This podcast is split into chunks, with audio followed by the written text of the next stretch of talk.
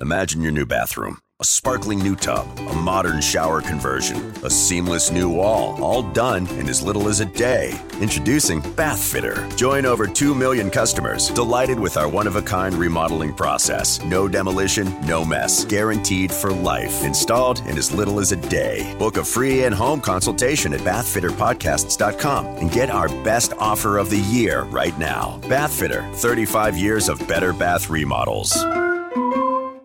This is WWE Hall of Famer, The Fink, Howard Finkel, and you're listening to the Nerd Coalition. Welcome to No gimmicks needed. Yes! Yes! Yes! Yes! if you can survive if I let you. To be the man, you gotta beat the man. Woo!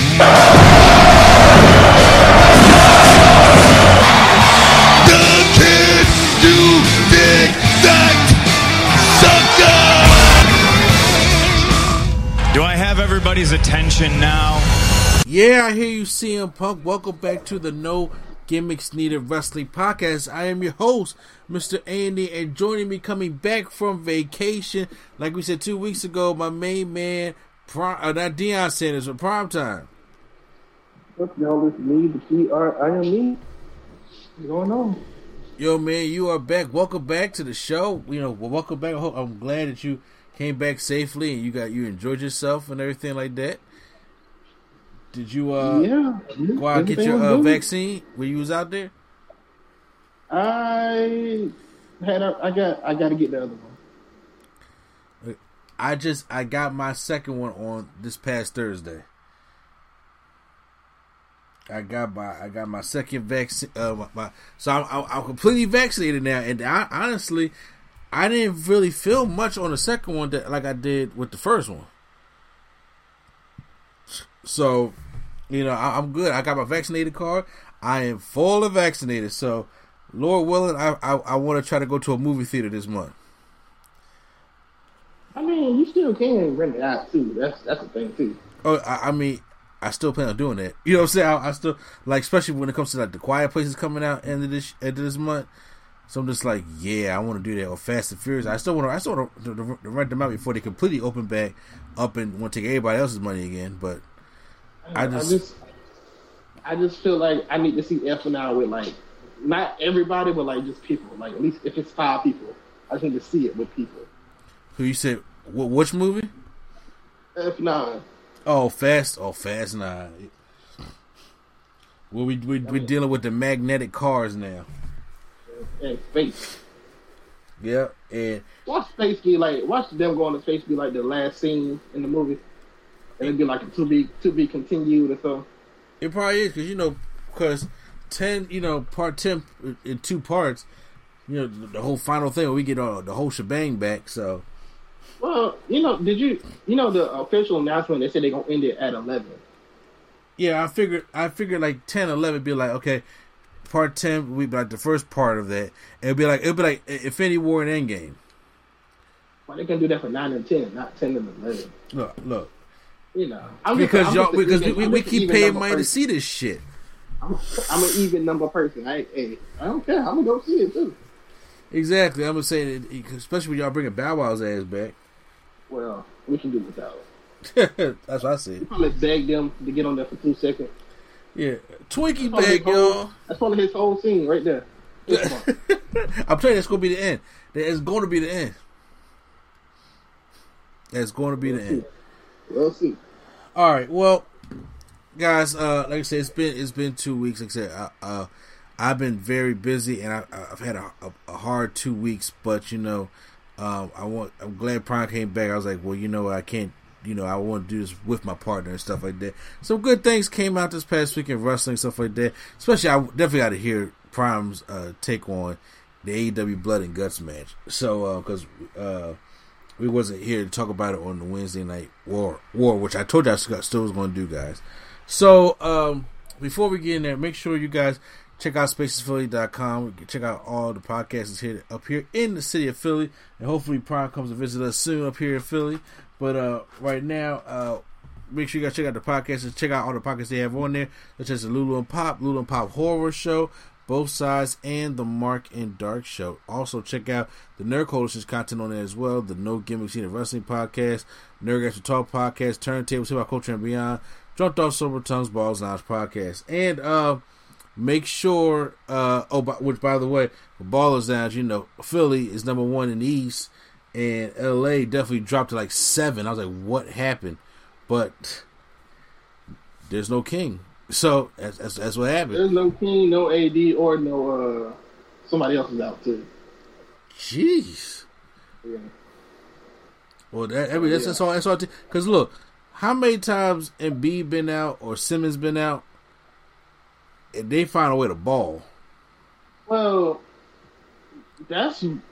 I don't think they work well together. That's why. It's probably that's probably why. No, because when Embiid was out for like ten games, they went nine and one when Embiid was out. But then when they both came back, they both was like, you know, five and five.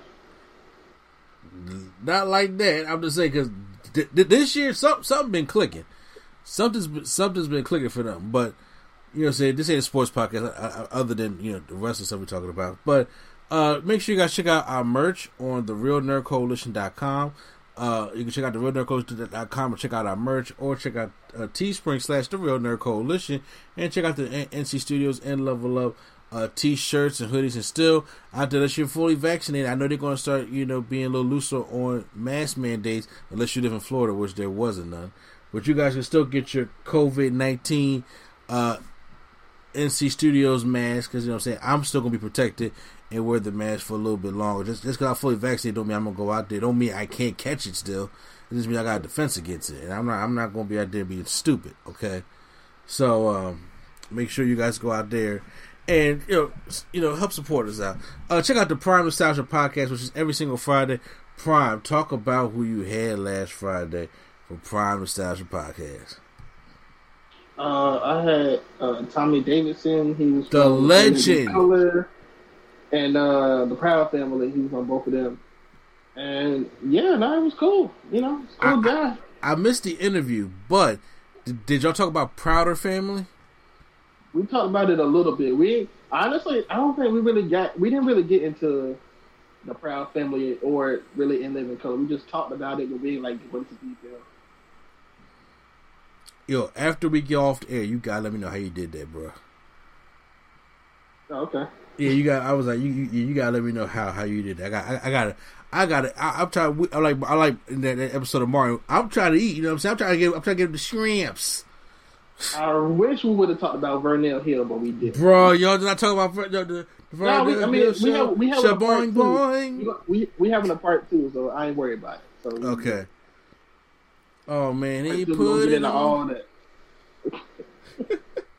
That's my shit, dude. Puts it on the glass, very big step, shaboing boing. I will just say, if y'all a fan of Tommy Davidson and his impressions, he did a lot of impressions on on our episode. Oh man, He did Sugar Ray Leonard and a couple others. did he uh, did he please save the children and bounce them on your knee? That's He what did it that. is. He in did, he did a little bit. He did that a little bit. He did some. He beatbox like a Stevie Wonder song, like beatbox and sung it at the same time. Whoa, uh, So yeah, you know, he's talented. So yeah, it's cool. talented guy. So y'all make sure y'all guys still check out the Prime Nostalgia podcast every single Friday and Prime Conversations podcast as well. I mean, look, I be trying to get up on there, but the, the, the guests they be got up on there, bro. Nah, man, ain't no y'all, y'all y'all ain't coming to see me. Y'all ain't to see me, not at all. So, uh, all right, guys. So let's get into the wrestling this week, and of course, what did I say? Well, we, we were going to talk about what we left two weeks ago. I said Dark Side of the Ring is coming back May 6th. Okay, May 6th, Dark Side of the Ring is coming back, and we're going to talk about it and uh, what they did uh, this time. Same thing they did last season when they released the first episode on um, YouTube. The first part because we, we we talking about Brian Pillman. So Brian Pillman, I was a fan. Like I said, I was a fan of WCW when I was growing up, and I remember Flying Brian, as they used to call him, before he became the loose cannon, and you know the Hollywood Blondes, uh, Brian Pillman, and they did they did a two parter on him because he he did have a, a, little bit rough life. So they did part one. They released on YouTube, and then they did part two. Uh, it came out. out uh, everybody came out Thursday, something like that as well. And it was a back to back thing. So I was like, this is a good way to kick off season three of Dark Side of the Ring, and we really got into the story of Brian Pillman. So real quick, this gonna be your overall thoughts, real quick, prime time or how'd you like enjoy the episode? If it was missing something or if it needed something, and I'm gonna go over, you know, what I have in my notes about, you know, the show. I was just say I didn't even. I was surprised that the mom was even in it. To be honest. Oh, oh, oh m- m- what was it? Melody, his his ex wife. Yeah. I'm surprised she was in it. Bruh, can we both agree that like time has not been kind to her? Or oh, drugs? You wasn't gonna say that, huh? Hey, I'm not gonna tell you what I said when I first seen her. But uh, I was like, damn! I was when like, they first showed on the, when they first showed her on the screen, I was like, oh my god! But uh, like they, it, it, I, I, like drugs and life just beat the shit out this woman. Like somebody literally did that. All right. All right. all right. Go ahead. I will stop because that is somebody's mom. But it is. Uh, he was mad at her too. Well, yeah. yeah. But uh, yeah, that's all I got to say. Is I'm surprised she was in it. I seen I seen the shoot interview with Brian Pillman like uh, four years ago, or whatever. He was up. He was very upset still at her. Mm-hmm. You know. I like, mean, yeah, my mom sucks. He, I was like, dang. I mean, I mean, to be honest, after seeing this story, I'm like, whoo, they have a right to be. You know what I'm saying? Yeah. Yeah. Like each one of them kids have a right to be. Which, by the way, his oldest daughter, she spit her right out. Like she looked like. Do, do you not agree that she looks just like Brian Pillman?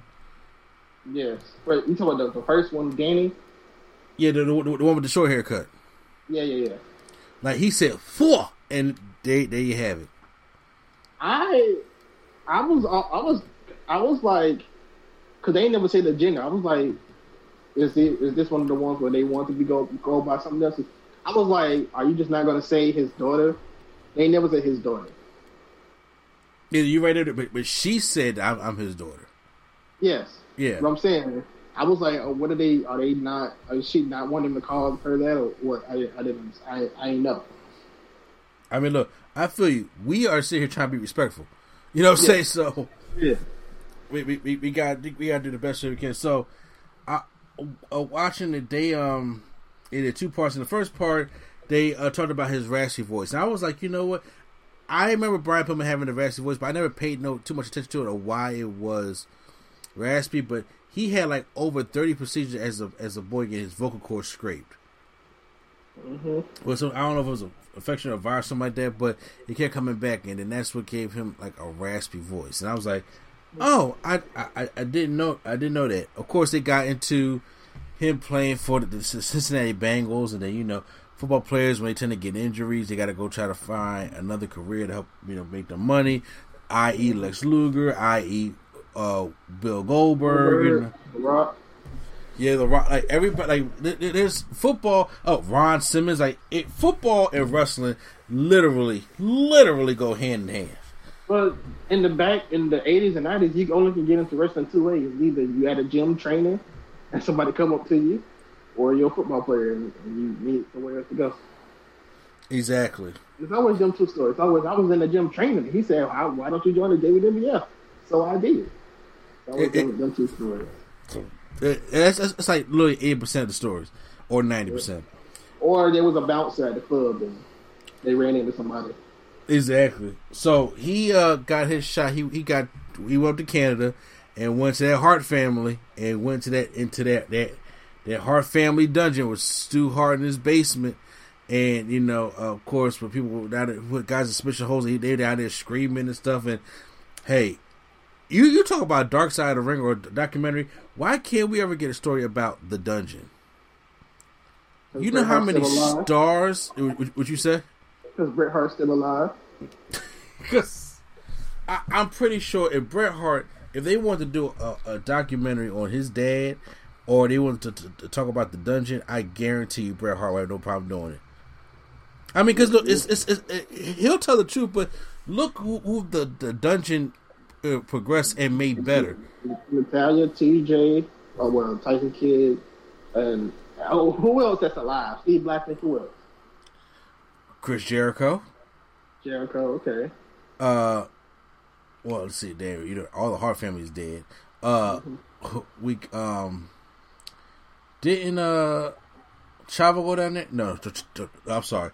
Chavo was with Eddie on on their whole mm-hmm. family uh, doing that doing that whole other thing. Mark Henry was down there for a little bit. Cause a little bit, yeah, he was. Yep. Um, that's not enough people alive. I don't think to like to like talk about their actual experiences. I mean, well, if you think about look, if if if you if you get Natalya, Tyson Kidd, D. H. Smith, you know his son, you get Mark Henry, obviously. You gotta you gotta listen to Teddy Hart. Never mind, cancel the whole thing. He's oh. We gotta, if you gotta listen to Teddy Hart, we can cancel the whole episode. I I, I didn't say Teddy Hart, but I was saying. but yeah, uh, it's a, you know him going down to the dungeon, him graduate graduate from the dungeon, which that's one of the reasons why a lot of people don't remember, don't know why he was a member of the Hart Foundation stable. And I was like, which, by the way, I was a little upset they did not get into that in the, in the documentary. They, they, they really did not mention his connection to the Hart family, especially when he did the, did the whole Hart family. I I like the way that they did it. I know they didn't mention it. I, I wish they would at least put a picture or something, but um, the way that their story was going, I see why they didn't mention it because they was talking about him trying to overcome his injuries, not like basically him, quote unquote, having fun. So you know, I can see why they did it that way. Gotcha. Uh, that you know, then uh, when, when, he was wrestling in Stampede Wrestling, which is that little promotion that they had up in Canada with Stu Hart and everything, that he was uh, the reporter was writing on about him, Dave Meltzer. Yo, they showed inside Dave Meltzer's office. How does he know where anything is? Because he's Dave Meltzer. You you you you seen his office, right? Yeah. And it's the first time I ever see Dave Dave Meltzer's office because everybody has. There's been rumors about it. People people be talking about how junky that office is. I'm just like, all right, I've seen junky offices, but I'm like, bruh, there are papers. Eh, like your tire wheels on your chair is on papers. How are you rolling he, around your office sure chair in that office? He's probably one of those people that's when it's junky, he knows where it, exactly where it is. When it's straight, he don't know where nothing is. Exactly. That sounds about right. that sounds about. That. I, you know what? Because I got a couple people in my family that's like that also. Where it's just like, oh my god, I know, I know when it's junky. I know exactly where it's at. I know exactly, exactly where to go to. I'm just like, but you, how can you just oh in here? Yeah, yeah. No, I can't. Well, he started reporting him on the, the Wrestling Observer newsletter, which started catch, catching the attention of WCW to come in and uh, hire him. Uh, so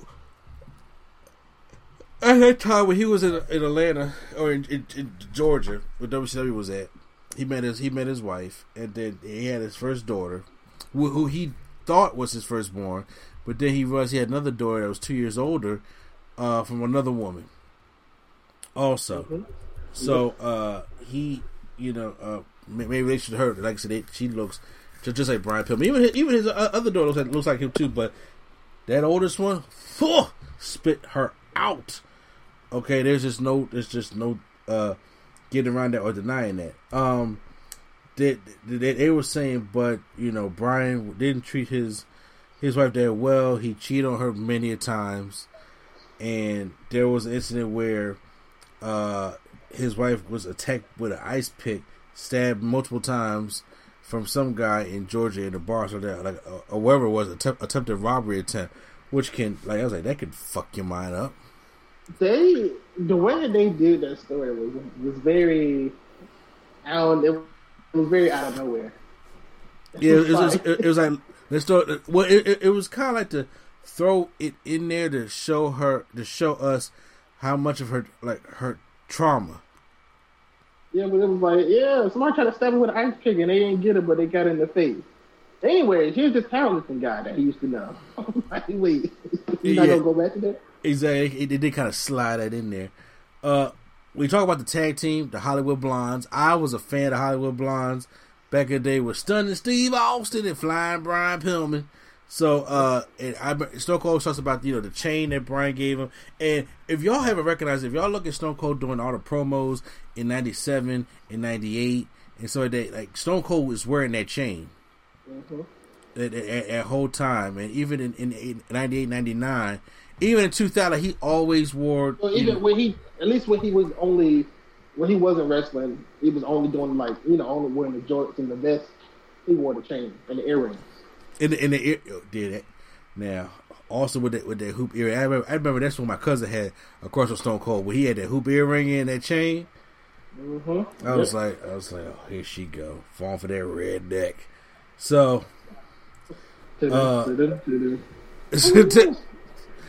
uh, so uh, he, he talks about that. He talks about you know, uh, he Stone Cold was in line, or excuse me, Steve Austin was in line to get singles push for United States Championship. He was U.S. champion, and he didn't want to be a tag team at first, which none of them. He was supposed to be soul stuff, but then the tag team worked. It got over, and they won championship. So now he wanted to be a tag team with with Brian Pillman, and they had a main main event shot at Clash of Champions when they were going up against Ric Flair. I don't know who was Ric Flair's partner was because I didn't see Ric Flair whooping their ass because I don't remember seeing that at Clash of Champions. But uh, ratings didn't do too good, so they blamed it on uh, the Hollywood Blondes, and they broke them back up. So now, as Pillman's contract's expiring, we are I'm, getting to see, I'm glad to see nothing has changed. about what? They blame bad buy rates on the characters. Oh yeah, e- exactly. I'm like, no, I'm like, y'all, can y'all understand that? It's why is it none, none of y'all fault? You know, what I'm saying why is it that? You know, he, oh, whatever. Because if Flair went out there with, with, with another big draw like Sting, and they still pulled a bad show, they, whose fault is it now? I think Sting was his partner. I think. If not Sting and Steamboat, I don't know. I don't know who it was. I, I could, it could have been. Um, but while he was with Hollywood Blondes, uh, he meets this woman named M- Melody, and we enter Melody, who was like a stripper at one point, and and she she was honest about everything, and he just like you know left his wife and went on to marry her. And I was just like, damn, Brian, okay. Uh, she uh now when Melody got on there, I'm like, look, I was like, whoa, life was just not kind to you at all. Like, look at the pictures of her back in the day, and then, and then of course now, I'm like, life just you don't look the same at all. You look beat down, and of course she looks beat down because of the wear. Because you know, like you, you you've heard it before. Like you know, if you just live live your life with hate and evil and stuff like that, you tend to age more drastically. And some of the things that she did, which she does acknowledge, I'll give her that, that she does acknowledge about them uh, keeping the kids away uh, from you know his, his first wife and saying all kind of crazy stuff about you know about the kids and like that, and then just trying to you know you know manipulate and sabotage you know the kids that weren't even hers to go see to go, to go see their mom because she is the mother of Brian Pillman Jr., his only son and you know it breaks uh they talked about the story of uh, her, her mom and losing custody of the kid and her you know and brian rip, ripping her away and they arguing and she tried to go talk to him and you know she picked up the phone melody picked up the phone and was having none of it and then come to find out his first wife ends up killing herself Yeah, I didn't know that. Neither did I. I was like, that's that's heartbreaking within itself. And you know, Brian felt bad about it, and you know, she she comes up and talks about how, how she how she felt bad about it. But you know, this is one of the reasons why I think the kids don't like her in the first place. Especially after it's like she kind of helped contribute. The you know you know uh, uh, She admitted that too. Say what? She admitted that too. Yeah, she did. I just say I can't fault her because she admitted a lot of a lot of things in there. I'm just like, life has not been kind to this woman at all. Uh, so you know, they, Brian sister said he was fine at the funeral until they closed the casket lid. That he really started bawling and crying. You know, when his first wife first wife was gone. I can I can only imagine. Uh, but so now it's like okay, well we're not doing Hollywood Blondes anymore. We're not flying Brian no more. We he needs money. So, but he, he but right now we're in a Raiders war between WCW and WWE. So now we start to get the evolution of Brian Pillman as the loose cannon character, and how he would go. It looked like he was go, going off script and you know, as Jim Cornette was on the talk about, there's regular fans and there's the smart fans that know what goes on in wrestling, but then they realize that Brian Pillman is going against everything. I'm I'm kind of a little disappointed they they didn't get too in detail with the match with, with, with Kevin Sullivan in WCW and how he nah, like. I don't, nah, I think they was. Cause he he beat him. He was they was kind of fighting for real. He was like, all right, all right, you win. I'm done. so yeah, exactly. I don't think yeah. they're going to detail with that. And, and plus, uh, Kevin Sullivan ain't doing no interview.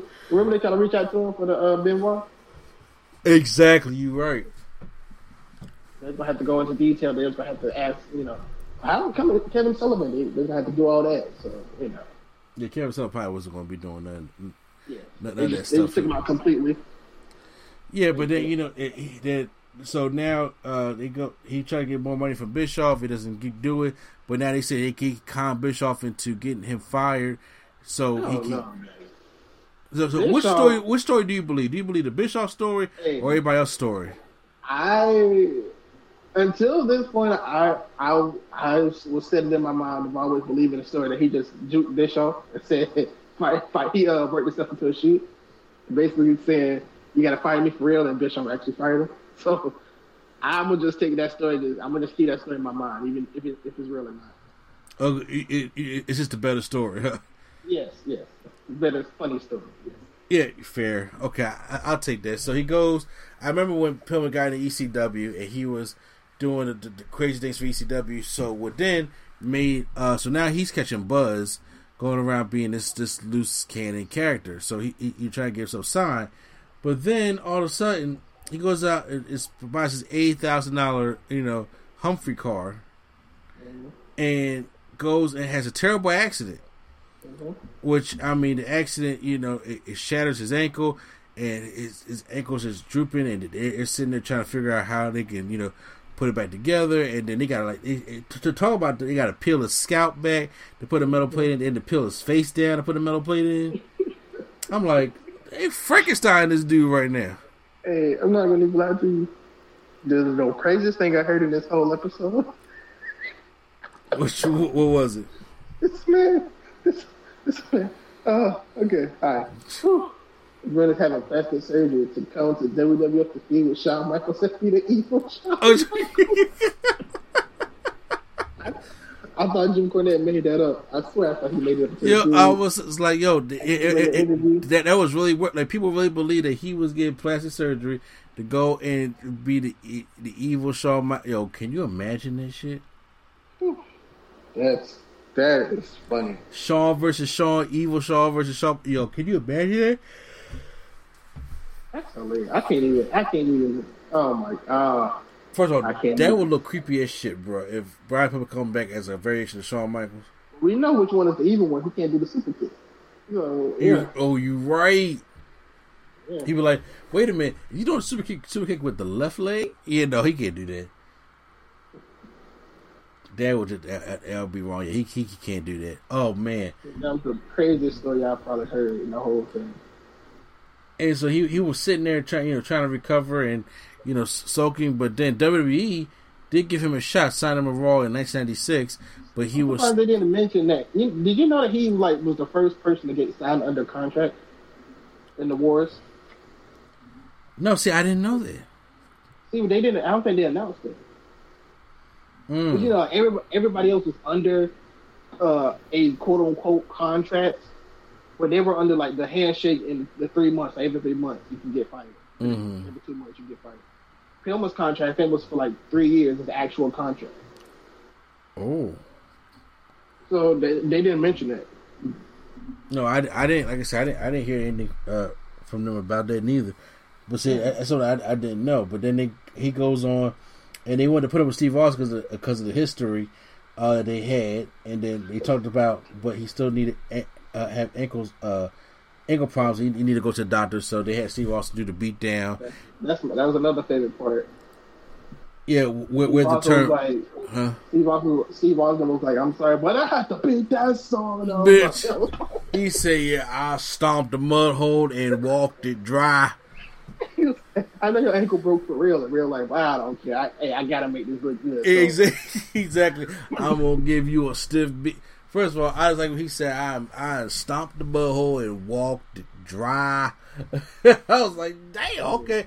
And he said, you know, if Pill was a chair, he went there and sold that like that because you know, Austin was very protective of, of, his character, in which we got the term uh, the terminology pillmanize somebody when it. So when somebody puts the folding chair into somebody's between a leg or their arm or their neck, they call it the pillmanizer. This is when that first happened. But the thing is, I don't know about everybody else. His was legit though. It was the legit leg and everything. So I'm like, it's just it's just crazy to me to think that they usually in WWE they put on a different leg, not the one that's injured. Yeah.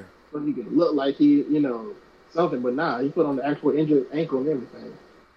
Mm.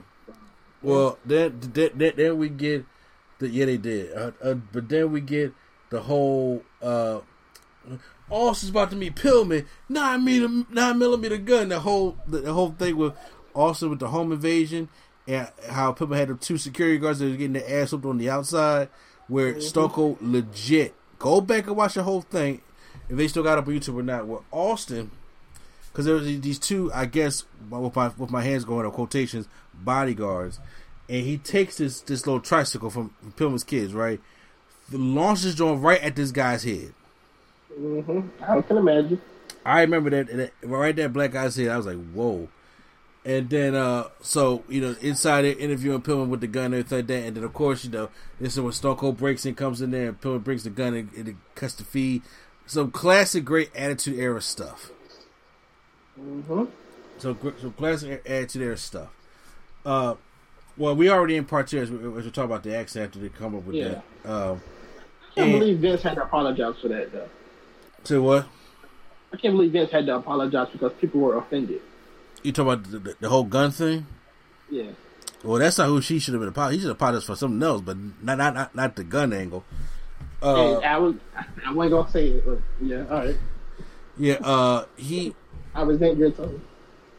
It was so bad to the point where you know Pillman would, would, would, have the IV in, then he would take the IV out to go go, go do recording and taping, then come back and put the IV in. I was just like, oh, he's he's just uh, messed up. So then, of course, uh, later on he, he started having a ride with Stone Cold. Uh, well, not really, but uh, he joined the Hart Foundation, and they had the whole thing with a Canadian Stampede, which yeah. he, they, he never got into. No, but the Hart Foundation is what he had shirt, and it was like uh, Pillman nine millimeter or something like that. Uh huh. That's when he had that shirt. They didn't even really bring it up, but I, I remember him wearing that shirt. Yeah, it, it, it, they glossed over the whole Hart Foundation stuff. Then, then they also glossed over how weird it was with the whole Goldust feud. Yeah, they just showed him fighting Goldust. They didn't really. Yeah. Well, then there, there was bad, bad blood on Sunday in 1997, and Gordon said usually all the wrestlers check in by one, and but things happen, flights miss, you know, rain delays, whatever the case may be.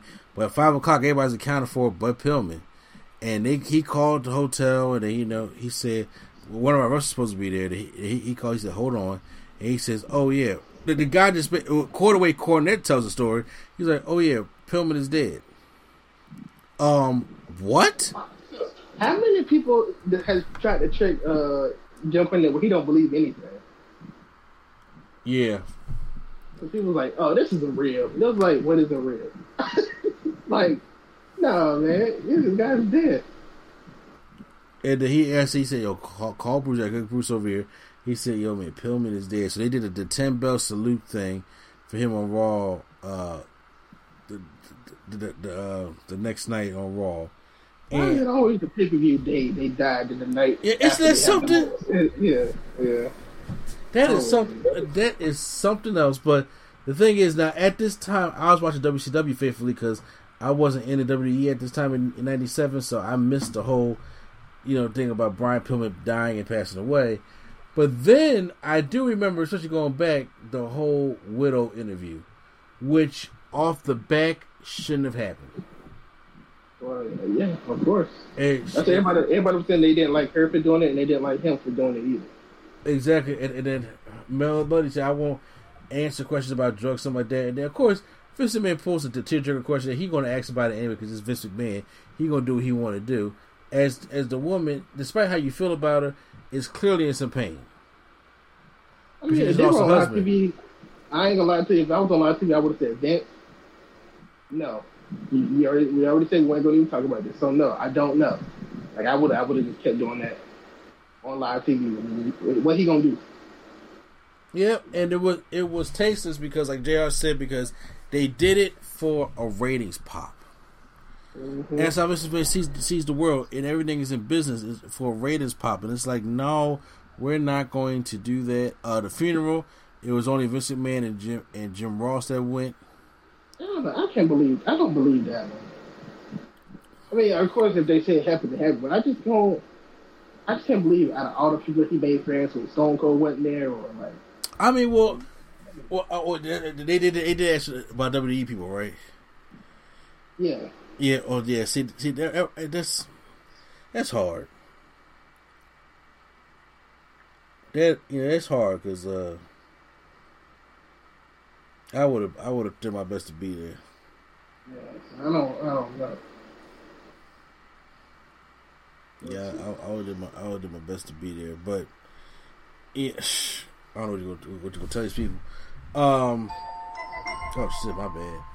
Let me get my phone that loud. Uh, they talked about the after effects of him dying and how Melody got all the royalties from all of Brian Pillman's stuff, and she ain't shared a dime with, with, with none of them kids, Man.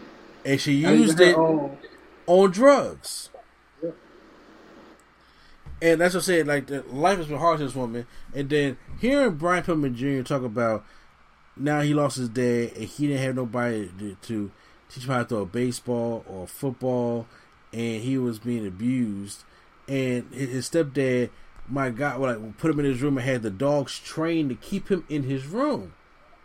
You know how Mhm. horrifying that is. Yeah, it's horrible. That is that is horrible. And then he said he he said he, he, he was a gamer, got got a GameCube. He loved that thing, but then his his stepdad came in there and broke that and broke that thing from him. Like, everything I ever tried to love, he destroyed. And his mama was in there just up there getting high, and she looks she looks like shit. I'm sorry. I know you're had a pro- story. say what? No, I was gonna say that, that she did tell the story when she was like, she I don't know, was it alcohol poisoning or something? That Brian found her uh, knocked out, Yeah, passed out. It's been some some stories. Uh, Yeah, but c- compared to like how she looked at the interview and how she looks now, bruh, it doesn't. You know, I people get older, but Brian Pillman died at 35 years old, so he wasn't Mhm. an old guy at all, I don't know. by no means. So life hit her hard. So this this is this is go go by saying if she was 35 in, in uh, 1997, so that that will make her let's see 45, 55. So that that will about make her about 59 years old. Probably. Yeah. And I know she she said that she wants to make up with her kids, so I guess all all the kids and hope hope that they forgive her before she dies. And you know, Brian Pillman, he's like, you know, I'm not gonna continue to be mad at her because it, it, it, it's exhausting to be mad at somebody. But I like how his his older sister came up and uh, took her took took his, his kids underneath the wing because it was it was a very tragic life for Brian Pillman. But I think it was a great way to kick off that opening episode of Dark Side of the Ring. Uh, I think she's 50, 55. Oh, okay. but still, I mean, look, she just she just looks bad. Like the world beat her down. She looks looks bad, and she she she, she did she did a lot of uh bullshit in there, and I'm just like, oh well, you know, Yeah, 'cause, kinda, uh, I, I, I, say what? I was gonna say honestly, the, the what's the middle girl's name? I forgot what the middle one is named. I don't know. I'm surprised she even talked to her again, like ever. Like, exactly, exactly, because she's the reason, or one one of the reasons why her mama committed suicide. Yeah. Yeah, like no, nah, man, because I and you know they didn't have that moment like they did the Benoit one, where you know his, his son is going to talk to uh, Nancy's sister and you know and figure all that stuff out. No, it, it ain't none of that in, in this one. It's like yo, we staying on this side, and you you go deal with Brian Pillman Jr. And I mean, I know he's gonna probably try to make amends before she, before she dies, and, and then maybe one day they can forgive her, but it ain't gonna be this day. Nah, it's like uh, who was that? Who was that? That's it. That was it. Uh, was it Nancy Benoit's sister? Oh yeah, she said maybe one day I forget him, but it ain't gonna be the day. It ain't it ain't gonna be the day at all. So that was that was Brian Pillman. Next week I plan on coming back. We plan on coming back to review the Nick Gage one. Yeah, Nick Gage. I, I'm I'm interested to see uh Jake the Snake Roberts now. Oh, bro, I already know Jake got some bullshit going on. I already know Jake got some this bullshit. Is what his family does. Yeah, well, sh- line all the snakes up. You know what I'm saying? You know, his, his family is actually a famous family. Like the Hart family, but not as famous. Mm-hmm. They all, they all miss. Okay. Well, so along with Dark Side of the Ring, there is A and E uh, is producing a documentary series also for wrestlers, and they've done Stone Cold so far, Roddy Piper, and the Macho Man. And this past Sunday, they did one for Booker T, and uh, and uh, I didn't see. I have not sat down and watched any of them fully yet, and I heard the Macho Man one was just not the best one. Nope, that's the only one I've seen too. That and like I said, so I I heard they get really like ugh and, and, towards the end of it, like the hour two, and I said towards the, the end, right? It was like twenty minutes of good things. Everything else was bad.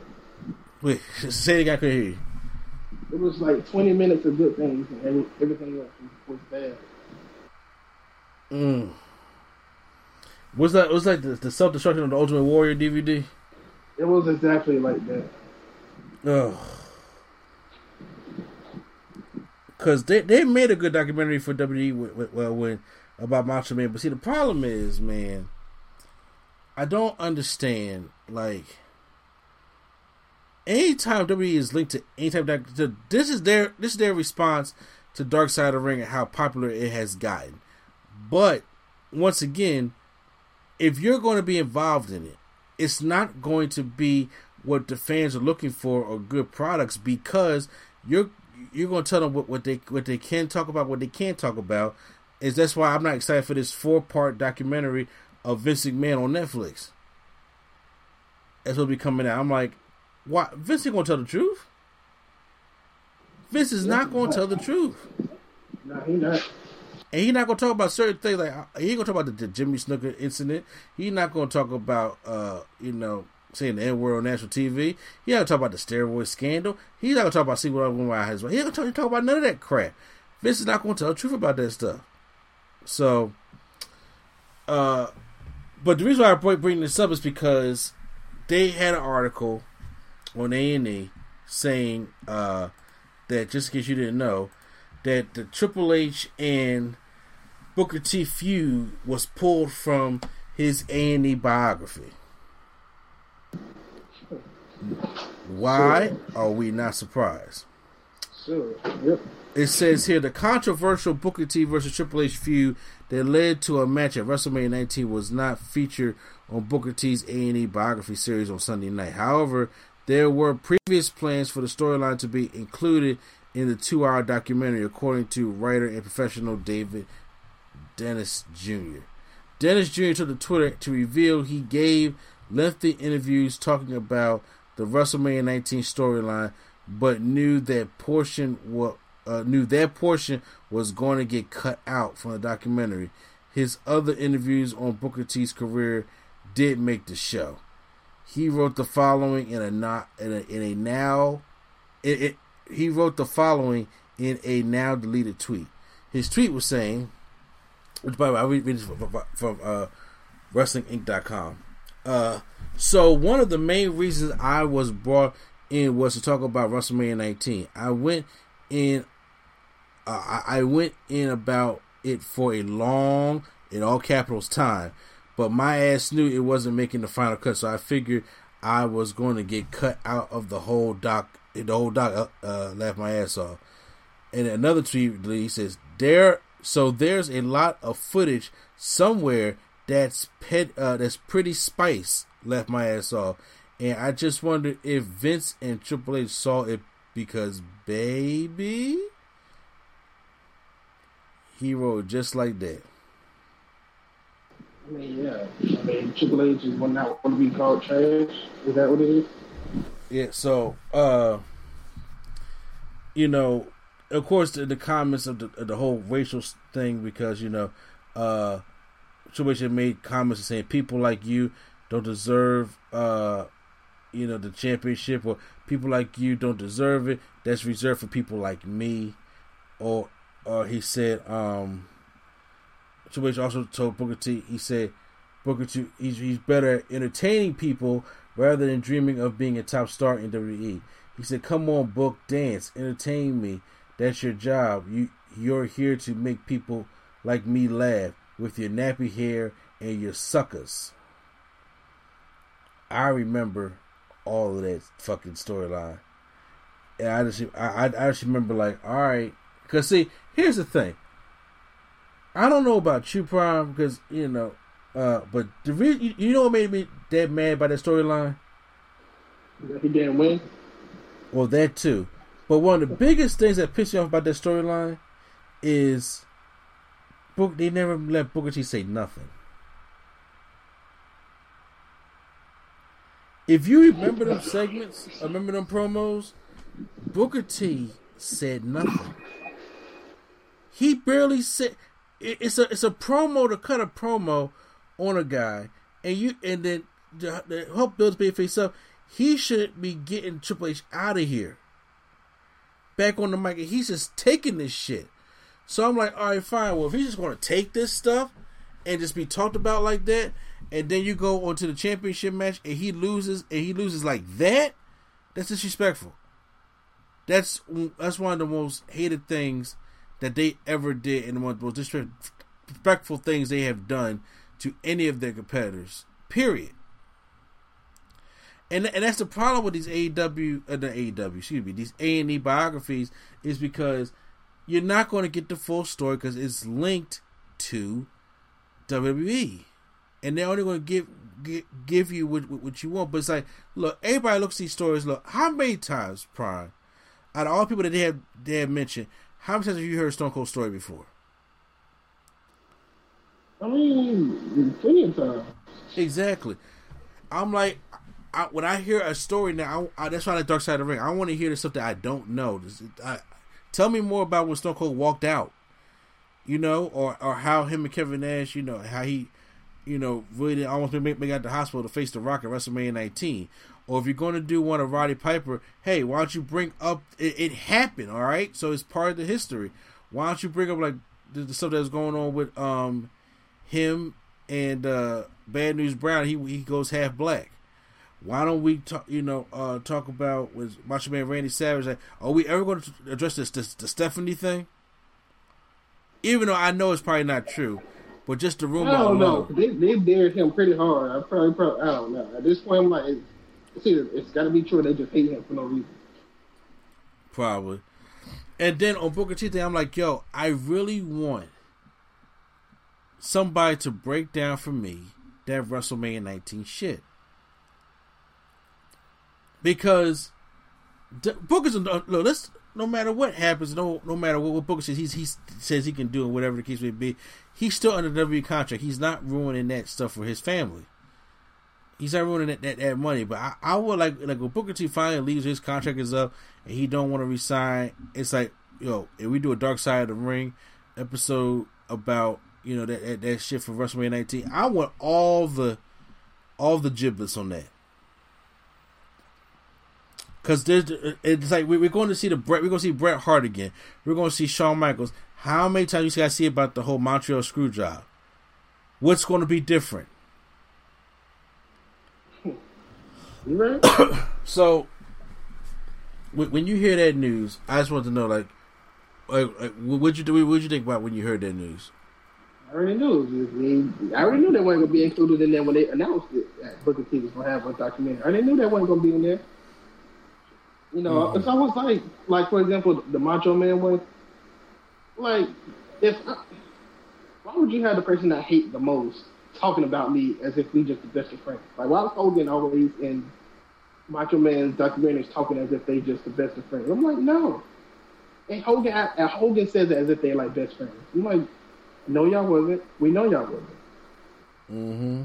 Like, uh, is that when Hogan being in it, acting like they're best friends, and then the story, it's the the story that they tell, which is so stupid. It's like they were like, "Has anybody seen Macho Man? We got to look at. We, we're looking for Macho Man. You know, we don't know where he is. We're looking for him. This is Raw, and we're about to go on go on live in an hour." And I turned, uh, I turned the Nitro. He's on Nitro. I'm like, well, no, like he made his debut on a Saturday show to begin with. Mm. So they, they won't be prepared for Raw, but it's, it was weird. It was weird. It's like that whole story. They act like act like he was supposed to come to work. but he skipped work to go to Nitro, which is not how it happened. But that's how they that's how they envision it in their head. If that's how it happened. Mm. At least Jerry Lawler did. No, I, mean, I, I feel you. I, I, I, like I said, right now that has taken me out from the rest of the stories that they're going to show. I'm just like, it's, it's just not, it's not going to get as deep as Dark Side of Ring. Dark Side of Ring don't have to worry about anything about WWE because they don't own any of it. And then the footage that they use, they just barely use that uh, from WWE. But other than that, no, man.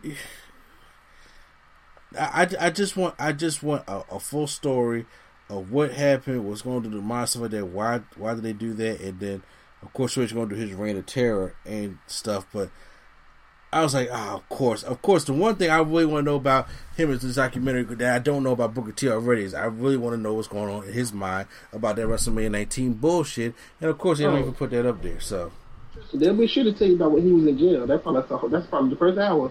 That shit probably is. It, it, it really probably is. All right, so uh, let's go over a, a couple quick things real quick. Uh, so DB now is a free agent after losing to Roman Reigns on SmackDown. And it's Roman. I don't want to see your face here on SmackDown. Prime, I gotta ask you real quick. Where's DB going?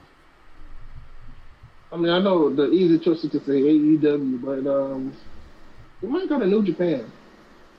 Do you think well, he's? Do you think he's gonna come back to WWE? I think he will eventually. I think he just wants to go wrestle other places. But you got to think about, it, he did retire for four years. Yeah. So I mean, like you know, you know how much competition there's been in four years, Omega and Okada and all them. I'm like, I'm pretty sure he wants to wrestle them before he retires.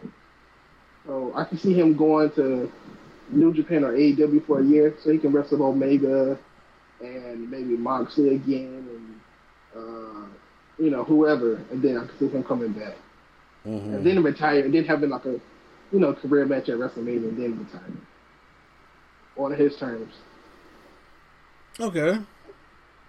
So we might just call it the Brian retirement tour. He go, you know, they, they do those type of things where they go all all, over, all over these different companies and have matches, and then end in WWE, and then end at WrestleMania. So. Oh, okay. See, I didn't. Okay. Well, I mean, I I, I, I, I, was trying to figure out if this whole thing is real or not, but it looks it looks like it is real. So no, he's legit. His contract was legit up. Okay. But um, they just put it in a storyline. That's what they that's what they was going to do with Rey Mysterio, but he just decided to re resign. So they, you know, his eye thing. Yeah. That was that's supposed to be him getting written off, but he resigned, so then he came back. Yeah, we had to deal with that terrible other eye looking thing. So yeah, that that was. Um... Yeah. But uh, yeah, nah, I think he's gonna. I know for sure he wants to wrestle Omega, mm-hmm. and maybe and maybe Okada. After that, it's uh, it's in the air. But I know those two for sure. He wants to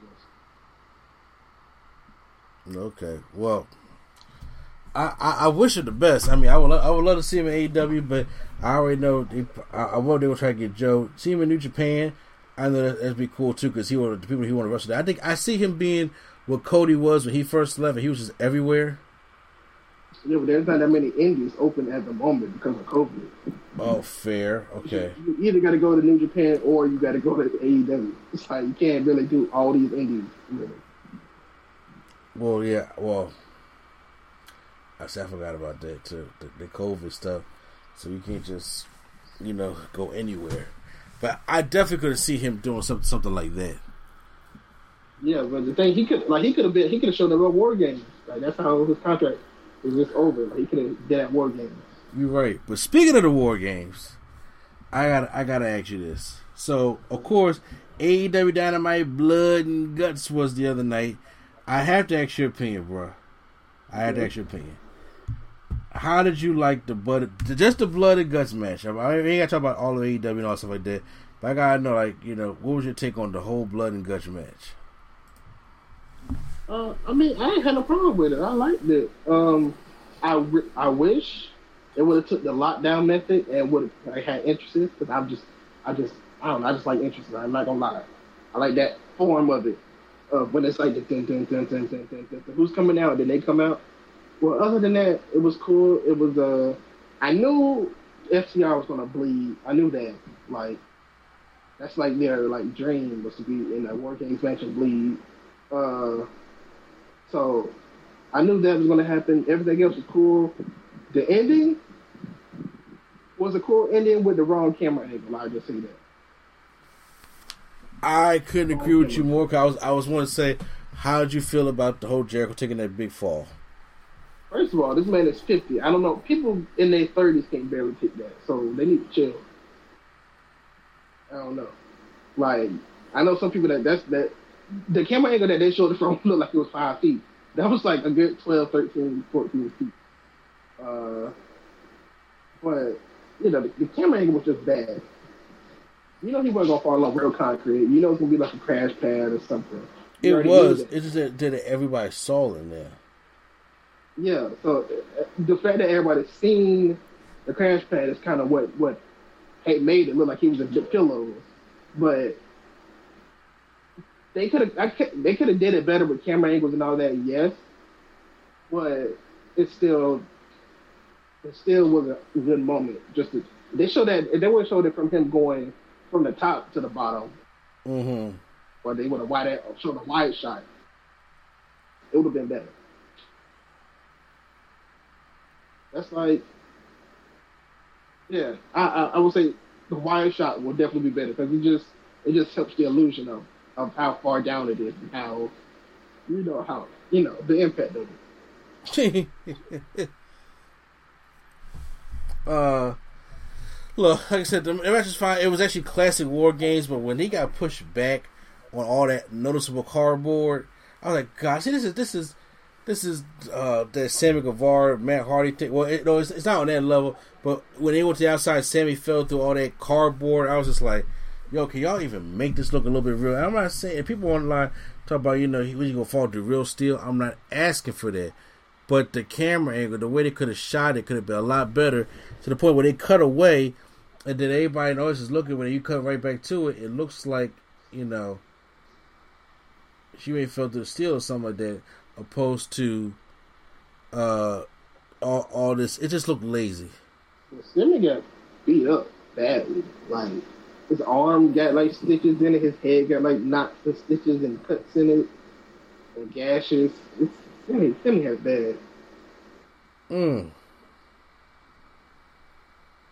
I don't know. I just uh, I've seen better falls from you know a lot of different people. I'm just like, oh, even though what Darby I just took took it back in February was dope, crazy, but dope.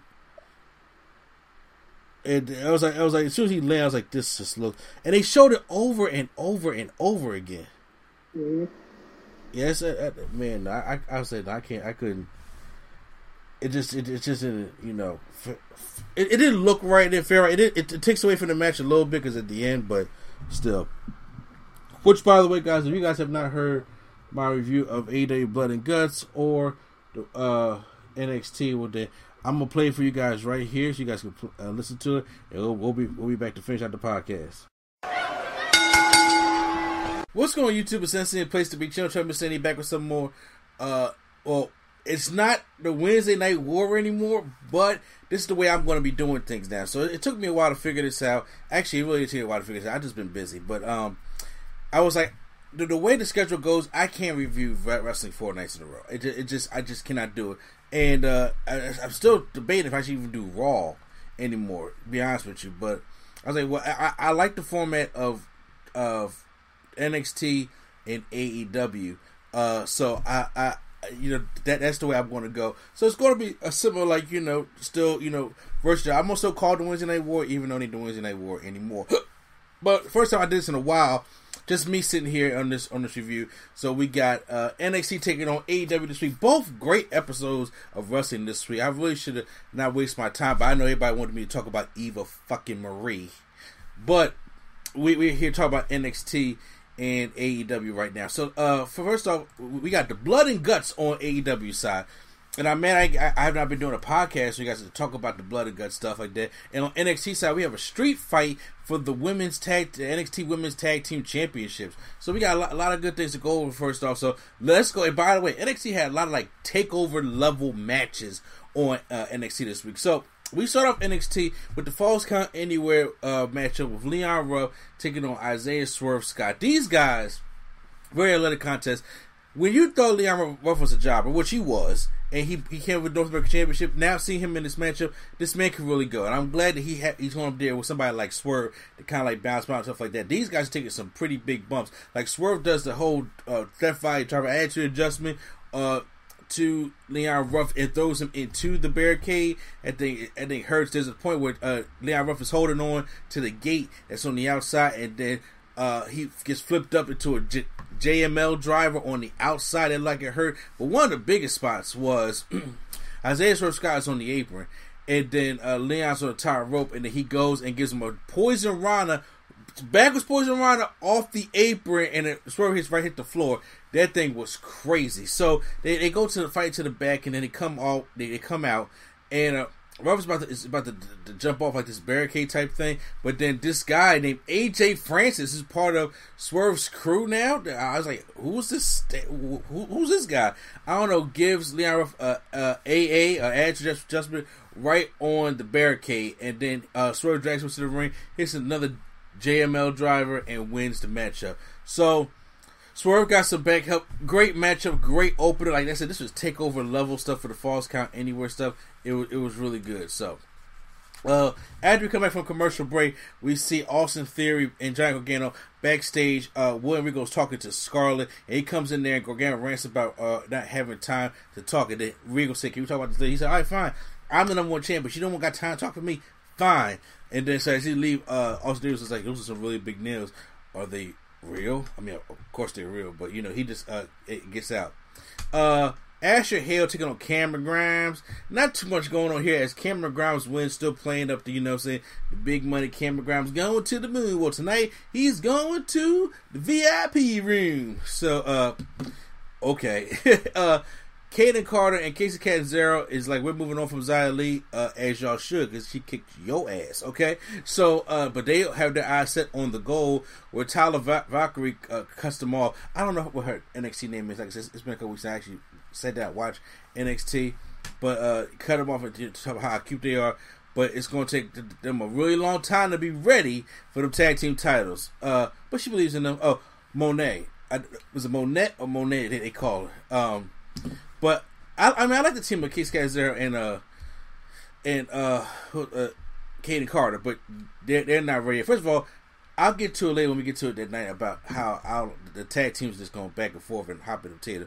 Uh, Timothy Thatcher and Tommaso Ciampa taking on the Grizzled Young Vets. Good hard hitting strikes match between these two. Uh, uh, Thatcher and Ciampa come out in the matching jackets and everything like that. So they are really uh, going on with this tag team uh, thing here.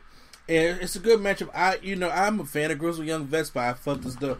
Uh, but Ciampa and them got the win on Grizzled Young Vets in this matchup. I, I was like, okay, so they're, they're, trying to put them over as an established team because Grizzled Young Vets is an, estab- an established team. Backstage, Gargano's walking to Regal's office, and then Regal catches up with him, and he uh, talk about that. We need to talk about this Bronson Reed issue, and he says, "Yo, you're still having the match with Bronson Reed." Oh, and by the way, uh, also there, I have a message for you from Scarlett that Karrion Kross is gonna be ready to, you know, destroy you next week. So we're gonna have a match between Austin Theory and Karrion Kross next week. Um, I missed the stuff with Isaiah Swerve Scott and, and, and stuff uh, backstage. Karrion Kross is in the ring, and he said three weeks ago he made it crystal clear whoever's ready and step up and roll for the championship that he's ready. But uh, instead, nobody's stepping up. Everybody is afraid. And then, uh, well, here comes Kyle O'Reilly in his new look. Uh, shout out to Kyle O'Reilly for that Easy E shirt that he had on. And uh, he says, "Oh, I'm let you know right now. I'm not scared of you." But then here comes Pete Dunne. Pete Dunne comes out, and Pete Dunne tells everybody, "Look, I don't care, you know, about the new Kyle O'Reilly. I don't care about who's the NXT champion. So that he he wants to match. He, he's the best, uh, the, the, the, baddest man in NXT, and he wait for somebody to prove him wrong." But then uh, Finn Balor comes out. Finn Balor is already up there antsy and gets all up in uh, Karrion Kross's face. He hits him and Karrion Kross sits back and like looks both down at Pete Dunne and Kyle O'Reilly. But then no, a whole brawl uh, breaks out between these four men. I don't know when the next takeover is going to be, but I think a fatal four way matchup between all four of them will kind of be dope. Just just saying, I think it, it will uh it, will it'll kind of be dope. Uh, sh- was it uh Sarray taking on uh Zayda Ramier? Uh this was uh, actually a pretty decent matchup for, for, for two women. I, I necessarily don't know yet, but it, it's still trying to push the uh, Sarray girl. She she does a uh, you know how Nikki Bud did the Bremo knee to the bottom row while somebody's laying on there. Well, she did a drop kick today, and it just looks sick on um, Miss Ramier.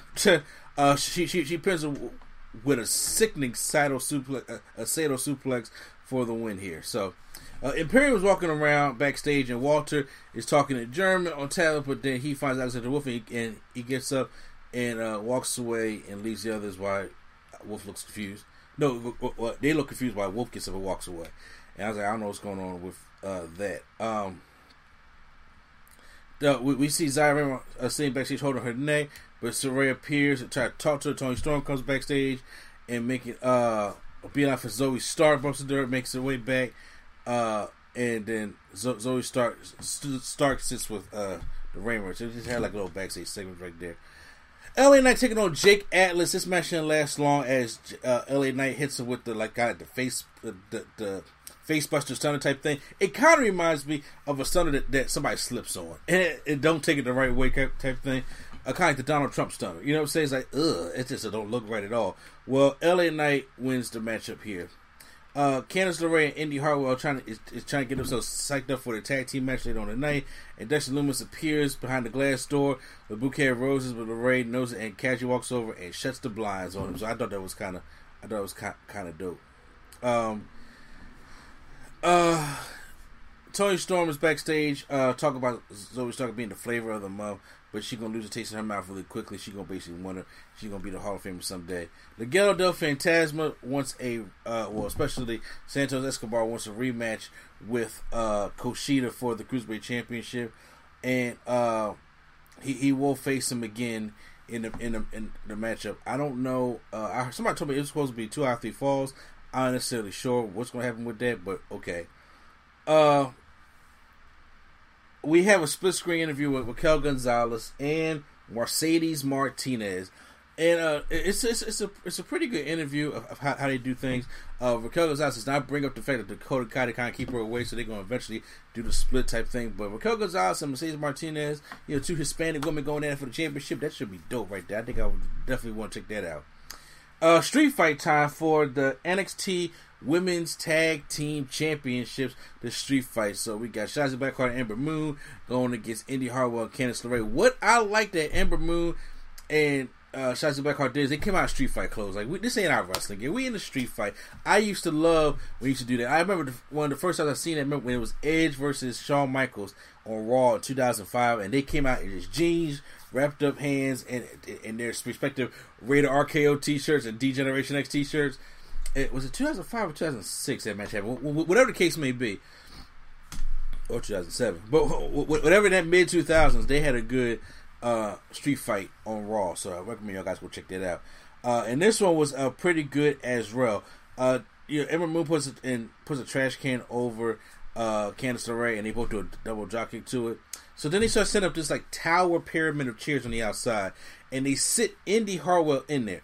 I'm telling you, I've seen Shotzi Blackheart do this spot live in person. Back when I was watching, this was uh, the Evolution when it was taped. When I went to the Evolution pay per view at the 2300 Arena, and they was taping it for the WWE Network. She, and she was I forgot who she was going up against, but she had these the towers of chairs. And the thing is, she would go dive through the ropes, and they would move off the tower of chairs, and she would crash and burn in that whole tower, and just it it, it would be a sick. It, I, I will call it Darby level style uh, bump, which is which it which just means unnecessary. So they put Indi Hartwell in there, and she's about to go do that, but they get fire extinguished to, uh, to the eyes. Match goes on, a lot of hard hit action. We go to commercial break. Uh, Shotzi Blackheart has a, a, ladder set up from the, the ring to the barricade. She has Candice LeRae on there. She goes to the top rope and she does her senton, uh, her falling senton to Candice LeRae. Only a corner of the ladder breaks. The ladder does not fully break at all. And the, the reason why I think this is is because Shotzi Blackheart, like I, I, I like her senton, but she's like Becky Lynch when she took to the top rope. She don't get no air at all. If you like a character out who like launches up and comes down on that uh, senton, which I think he has a very pretty senton, that is what Shotzi used to do. She gets no air. She she look like she's getting there, but her feet just fall right off. And I'm like, that's probably why the ladder didn't break because uh, we go back over. Aaron moves the table to the outside. They have Indi Hartwell on the other side. She clears off the announce table, but then they attack her, and then they lay across the announce table. Then there's the steel beam that Shotzi Blackheart climbs up, and it does a frontward splash. This time, getting more air, more power, and crushes uh, Indi Blackheart right through the table. So, uh, inside the ring, Ember Moon clashes with Candice LeRae. She's about to try to go uh go for a side powerbomb, gets a near fall. She goes to the top rope, going for the eclipse, but Candice hits her with uh hits her with a steel chair. And then uh, Shotzi uh, comes in and they start beating him down. The Indi Hartwell comes out and they they uh, they knock Ember out. And there's a table that's outside of the ring, right there by the turnbuckle. And Indi Hartwell sets uh, no, Indi Hartwell. Candice LeRae sets Ember Moon on the table. Indi Hartwell shocked the hell out of me. Does a springboard. She don't go to the title. She does a springboard elbow outside the ring to elbow to Ember Moon. I was impressed. And then we have uh, Candice LeRae who hits the uh, the curves on her. You know, she puts the face right down into the chair on Shotzi Blackheart. And now your new NXT Women's Tag Team Champions, Candice LeRae and Indi Hartwell. So uh, that was a pretty uh, good, you know, matchup. And uh, it was actually a great match. I, I enjoyed, you know, the hard hitting stuff here.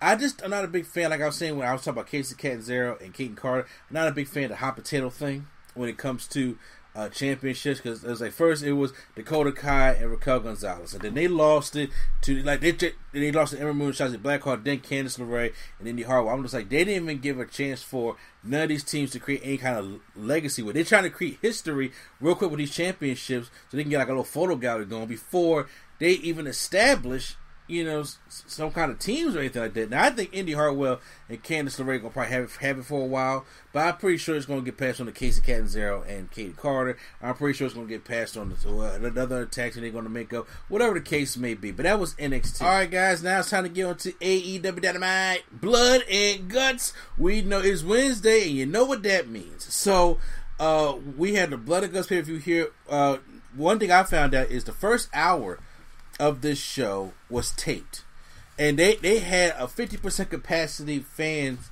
there at Daily's Place, and you can tell the difference with their. Now I already know we're gonna have a lot of stuff to talk about about that blood and guts match, especially the finish and how the thing came off, because you know I'm gonna have some issues with that as well. I'm gonna talk about it. And you know, there, are a lot of people out there that hate it and love it or stuff like that. But I'm gonna, get, you know, just give you guys the quick thoughts. But I want to point out that it's 50 percent capacity, and the first, you know, the first hour was taped and stuff like that. So be, I think when we got to Britt Baker taking on that other girl is when we started going to the live action, and they watched eh, people that was there like watching on screen stuff like that. All right, so we we start off with the AEW World Champ, uh, Champion, Impact Champion, AAA Champion, Mega Champion, Kenny Omega, Lord and uh, uh, Michael Nakazawa uh, versus Jon Moxley and Eddie Kingston. Uh, so this is a tag team match. Eddie Kingston don't come out first, but then Omega takes it from behind because Don Callis uh, played the swerve, saying that Kenny Omega was not going to be tag teaming tonight, but then ends up attacking it from behind. So we get the tag team matchup. This was the matchup that they wanted. That they're going to threaten to break Ken- Kenny Omega's ankle if we didn't get this matchup. Okay, so uh, the, the match was simple, a simple as simple can be when it came to uh, this tag team matchup until uh, things start getting overbooked, and then we have uh, the Young Bucks come out to distract Moxley as they appear in the entrance tunnel, and the Good Brothers hit the ring, and they, they hit the Magic Killer on Moxley. They stop out Kingston, and the Bucks hit super kicks. They got barefoot days out on the beach, hitting that, and hitting uh, uh, Eddie Kingston with, with shoes, and then we have a one wing, a forced one wing angel to Eddie Kingston to win the matchup as uh, Nick Jackson counted for three, and I was just like, okay, like I, am like, uh, what's going on with the elite right now? I mean, like, I, I don't know. And Kenny Omega got literally all the change. Like he's like walking Armageddon. He's like Bobby Lash from Impact, and I don't know why Impact keeps doing this. Like Impact has a history of just putting all championships on one person. Kurt Angle back in 2007 and 8. Uh, Bobby Lashley back in was it 2010, 2011, uh, or 2012, 2013. No, wait, Impact 14, 15. One of them things. Uh, and then we got Kenny Omega who has all like like three or four championships. He has the the Impact Championship and the TNA Championship.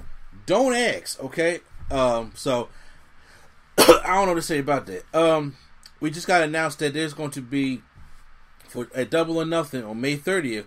It's going to be uh, Shida taking on Dr. Britt Baker DMD for the uh, AEW Women's Championship. Now I know people were thinking, well, wasn't Red Velvet ahead of her? But Red Velvet lost to Jade Cargill, and there's another woman that was ahead of her, Tay Conti, I think it was, and she lost. So then once again, eight and one. Britt Baker, especially after getting so much praise for that lights out match with Thunder Rosa, you knew it was coming. So uh, now we got a grudge match. We got uh, the American Nightmare Cody Rhodes taking on QT Marshall. Not, I'm not the biggest QT Marshall fan, but I thought the match was pretty solid. I thought the match was pretty good. QT Marshall is pretty good for what he does, but he just he's just so vanilla to me. I'm sorry, I'm just something about QT Marshall I really like, and I was like. Cody doing him a solid right now. Try to give him the rub, which I don't know if it worked. He did a nice little Undertaker Stone Cold Tombstone spot from uh, Highway to Hell 1998, where they do, uh, you know, uh, QT Tombstone, and Cody versus it, then QT versus and Cody versus again to hit him with a Tombstone. Uh, then he, but Cody gets uh, Cross Rhodes by QT Marshall. No sells his move whatsoever. And then uh, he hits a Cross Rhodes on QT Marshall. QT Marshall kicks out, and I'm like, okay, so w- w- what's the finish here? He finished off with a figure four. Figure four. I know Primetime somewhere is steaming because I'm like, why is that the Cody finish off move right there? I'm like, it should be the Cross Rhodes, not the figure four. Not, not the figure four. The figure four could be a good setup move. Unless you're Ric Flair, you don't finish with the figure four. I don't care who you are. That's how I am for that. Um, so uh, backstage, Alex Marvez uh, interviews all ego Ethan Ethan Page and Scorpio Sky. Scorpion Sky said they weren't afraid of Sting, and he actually calls him Steve. At one point, he says he he's the franchise now, bitch. And then uh, Ethan Page tells Darby Allin that we're not gonna go over the history that we had wrestling in the ring, and the only reason why you uh, wear face paint is because you're trying to hide the dent that I put in your head. So I was like, uh, yeah, it, was all right. I was like, Dave Scorpion Scott going full heel. I guess you know the whole SCU thing is done, which is going to be in a minute too. Uh, so next we get Britt Baker, uh, DMD going against Rebel, not Reba. She got a shirt of it saying that because nobody was like, is it Rebel? Is it Reba? So it's Rebel, not Reba versus Julia Hart. Uh, so she she hits a um air raid crash, but she don't want to win with that. She puts on the lockjaw and wins the matchup. Uh, we get this new techniques by Taz segment, which uh talking about Christian Cage and t- talks about his kill switch and uh his frog splash, which Christian's frog splash just sucks. I, I think it's the ugliest thing. One of the ugliest things. I'm like, no, bro, you cannot do a frog splash. I, I mean, it's effective. He's been doing it for years, but still, he ain't he when you talk about best frog splashes in it, he's not even on the list. Okay, I'm so sorry about that, but he does not get enough air or enough tuck in there to consider even a good frog splash. But it's kind of like uh, if y'all remember the old SmackDown from like 2002, 2003, no 2003, 2004, where Taz would do tail of the tape. That's what this reminded me of. So I was like, you know what? I I, I like tell tell the take with Taz, so I don't mind techniques by Taz. You know, so we got pop them hips. Uh, we had next up we had a fatal four way eliminator matchup. The winner will face uh or earn a future tag team title matchup. We got SCU taking on uh Jurassic Express, taking on the Varsity Blondes, which I can't wait to get into. I wanted to bring the podcast back this week to talk about the Dark Side of the Ring with Brian Pillman and uh the Acclaim. So uh, the match is pretty good here. There's a slow sloppy moment, especially with the choke to Kazarian to the outside. They like barely caught him and everything. That it was it was done, but uh, we we get the BME uh on the Pillman and SCU wins. But the thing is, SCU has a storyline going on that if they if they lose just one more time, it's done for them. It's over. SCU breaks up, and they are doing a terrible job building that up because they even talked about that. It, it was was on one of them AEW Dark shows stuff like that. It was a storyline that they never aired on TV. Like I didn't even know about it until I wanted to get some research about it. I was like, that is just not good. Um, Tony Schiavone interviews the belt collector, AEW World Champion Kenny Omega to figure out what he's to be doing at Double or Nothing. And he said there's going to be an eliminated match next week, Pac versus Orange Cassidy. Well, Kenny acting like he never heard of Ca- uh, Orange Cassidy. He's like, look, uh, to just bring out Pac, we'll, we'll, do Pac, which Pac will be a great match. I want to see that, but we know which way this is going. Okay, Orange Cassidy comes out and stares him and stares him, uh, stares it, and he moves, uh, he moves his sunglasses. He said, "You'll never take this title, but you take my, but you're taking my valuable time." And then uh, I was like, he just looks at him, but I'm like, okay we clearly know that it's probably going to be Orange Cassidy. I want Pac, Pac and Omega have great matches, but for them trying because they're trying to have full capacity by May 30th for Double or Nothing. So they they would they really want to test to see how over Orange Cassidy is. But he was really over at 50% capacity, so we got to see how how the thing goes on. Uh, then Tony Schiavone interviews the best man Miro and says he won a TNT uh, title shot and he does he goes go, goes up against a man who doesn't mind dying. Well, he is he's the man that doesn't mind killing him.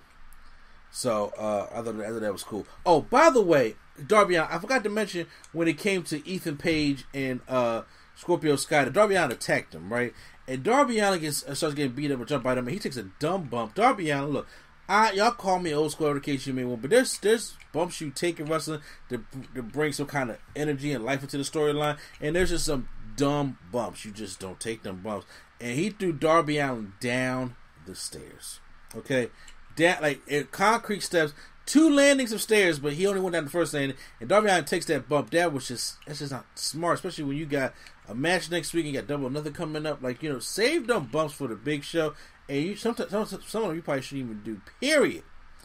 Main event time. Two rings covered by one giant cage is blood and guts. This is the War Games match, okay? And this is uh they have the two rings side by side, and their cage looks more like Hell in a Cell style cage, where they got the reinforced beams in there. They they got space because if y'all remember the old WCW War Games matchup, like when they put a roof a roof on the cage, they had no room to even do a power bomb in the ring. That's how uh Sid Vicious knocked out Brian Pillman. If y'all remember that that, that War Games special was in 1988, I think it was, and he tried to get him up for a power bomb, and you know there was not enough room for Pillman to get all the way up. He just slammed around his head. I was like, that's that was stupid. So uh, this time it actually got time, uh, room for you to do moves in the ring because it's set up like a hell in a cell, and it's not it's not like um it, it's covering the ring. It doesn't go to the floor because you got two rings. You don't need things to go to the floor too. That's just overkill. And it because the War Games matchup in NXT does not have a top, so they can do moves off the top into into the cage. So, so we got the Pinnacle, MJF, Wardlow, Shawn Spears, Dax Harwood, Cash Wheeler, with Tully Black taking on the Inner Circle, Jericho, Sammy Guevara, Santana Ortiz, and Jake Hager. They go with the rules, classic rules. Two men start. After five minutes, the third man enters the Pinnacle, have the advantage. Match can only end when all competitors have entered the cage and War Games begins, and the match only ends by either submission or surrender. Whereas in NXT, you can do pinfall. So this was a submission surrender. It's classic War Games, guys. You, you got Tully Blanchard and Arn Anderson in this business. You know we're going to get classic War Games.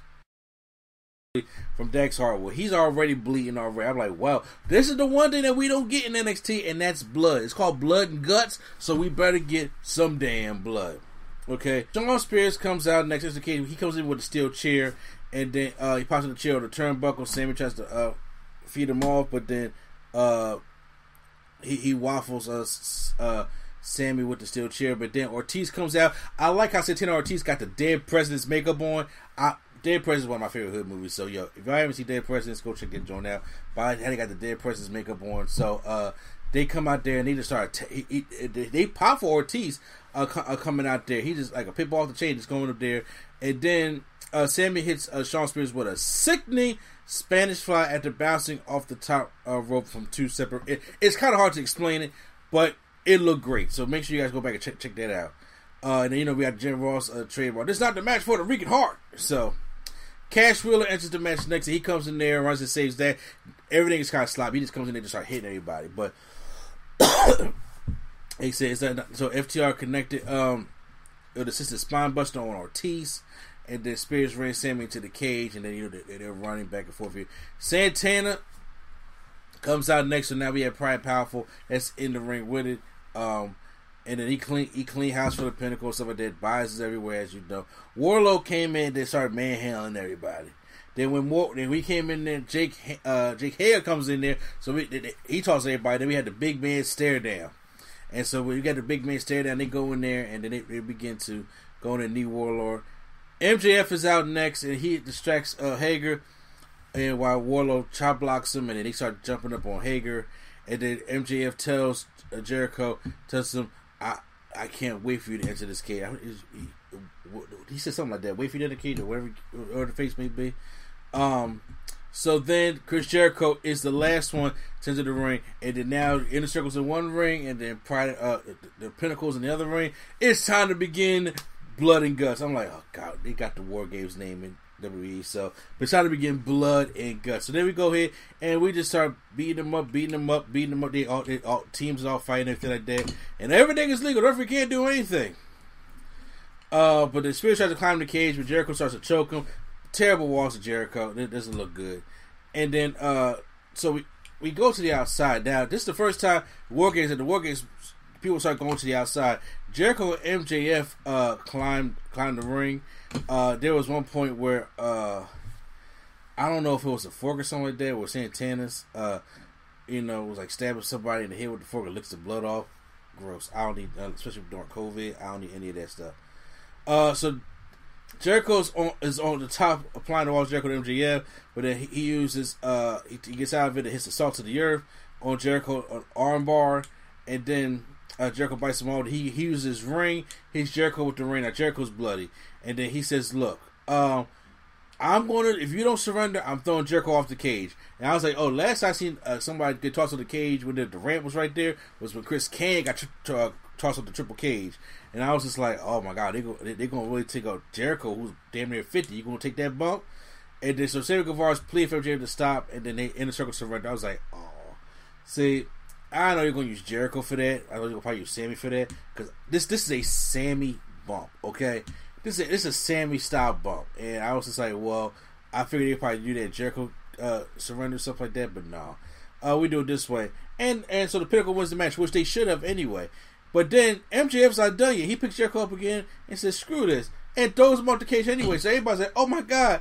And then Jericho hits the worst setup I have seen in a wrestling bump in my lifetime because this one is clearly it can't look no faker. It is clearly cardboard, and I mean, it, it, it, it you can tell Jericho laid on falling on like one big ass pillow that's covered by this cardboard that's taped with the like the metal grates on there.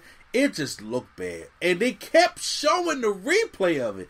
I was like, man, I thought they was gonna probably show and see Jericho fall off, and then he just see him just down in the pile, and then they show it that way. I, I probably could have forgave it, but this way, after they kept showing the replay, people started booing. Now I'm pretty sure it, it, it was booing because of MJF, but I was just like, yo, yo, that right there looks so fake. I, I have seen Shane McMahon jump off of literally everything that he could find his way off of the arena. And I mean, and I have seen some like when I said Chris Kane in Triple Cage, I put it for a reason because when he fell off when I was a kid, when he fell off the cage, I was like, whoa.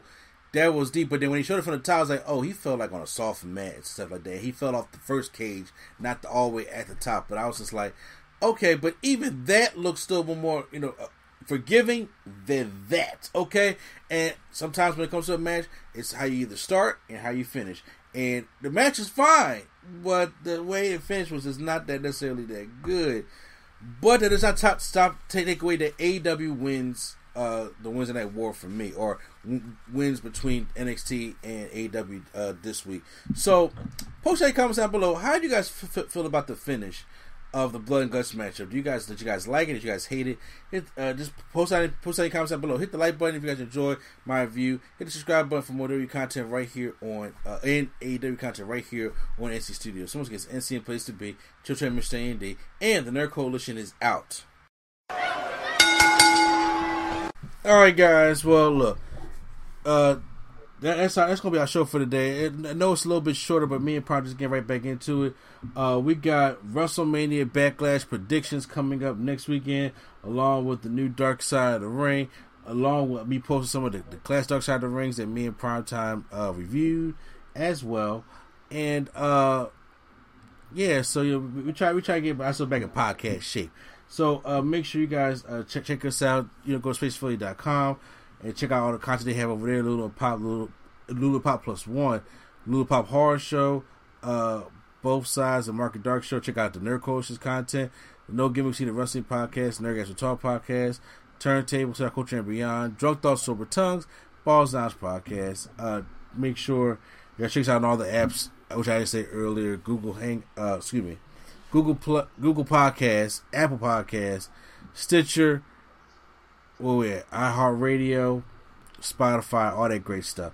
Check us out, check out the YouTube Premium if you guys like listen to our snippets on YouTube. Also, uh, check out uh, us on the Real Nerd Coalition.com for your Nerd Coalition merch, uh, studios merch, along with Teespring slash the uh, Real Nerd Coalition. Also, check out my main man Prime Times Prime Nostalgia podcast that uh every single Friday, and also check out the Prime Conversations as well. Q Flow, I forget about you, bro. Make sure you check out the War Drum and all the places you can get you get music from uh, Q Flow as well. And uh, yeah, that's pre- that's pretty much it. So we about to wrap this one up like like that terrible version of classic SmackDown that we got uh this past Friday. If, if y'all gonna do classic SmackDown, why the hell y- y- y'all doing turn into Raw? Yeah, why are we doing 1993 Raw? I don't know. We had 1993 Raw with the 1999 SmackDown cover with the with a digital 2002 fist. Yeah, we we don't we don't know. I was like, just go all in. Have the old Smack. Y'all have all the shit in in in, in storage. Just go with the old SmackDown set, whether it be the one from like 1999 or the one from 2002, 2003 with the fist. Just you know that, that's classic right there. But everything is not raw. And I was like, this old this old logo, it's just stupid. It's not what whatever. But uh, I I just had to do that. But uh, yeah, we out of here. So once again, this is NC a place to be chill, Troy staying D, and not Deion Sanders for prime time. All right, y'all. All right, and Q Flow wherever you're at, take us out.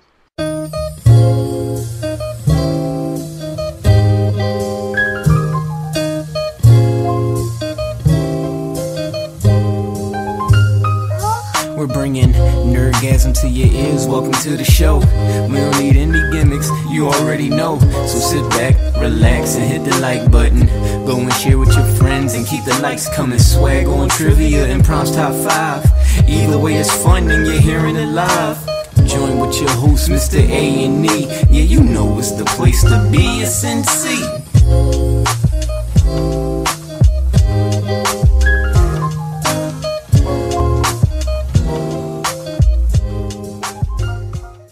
At Mountain Dew, we'd like to remind you that the world as we know it would not exist without the number zero. Which is why, at Mountain Dew, we'd like to recognize the number zero for making Mountain Dew Zero Sugar possible. Even with no sugar, it packs all of the bold citrus kick Dew Nation knows and loves. It's so good, you have no reason not to try it. As in zero.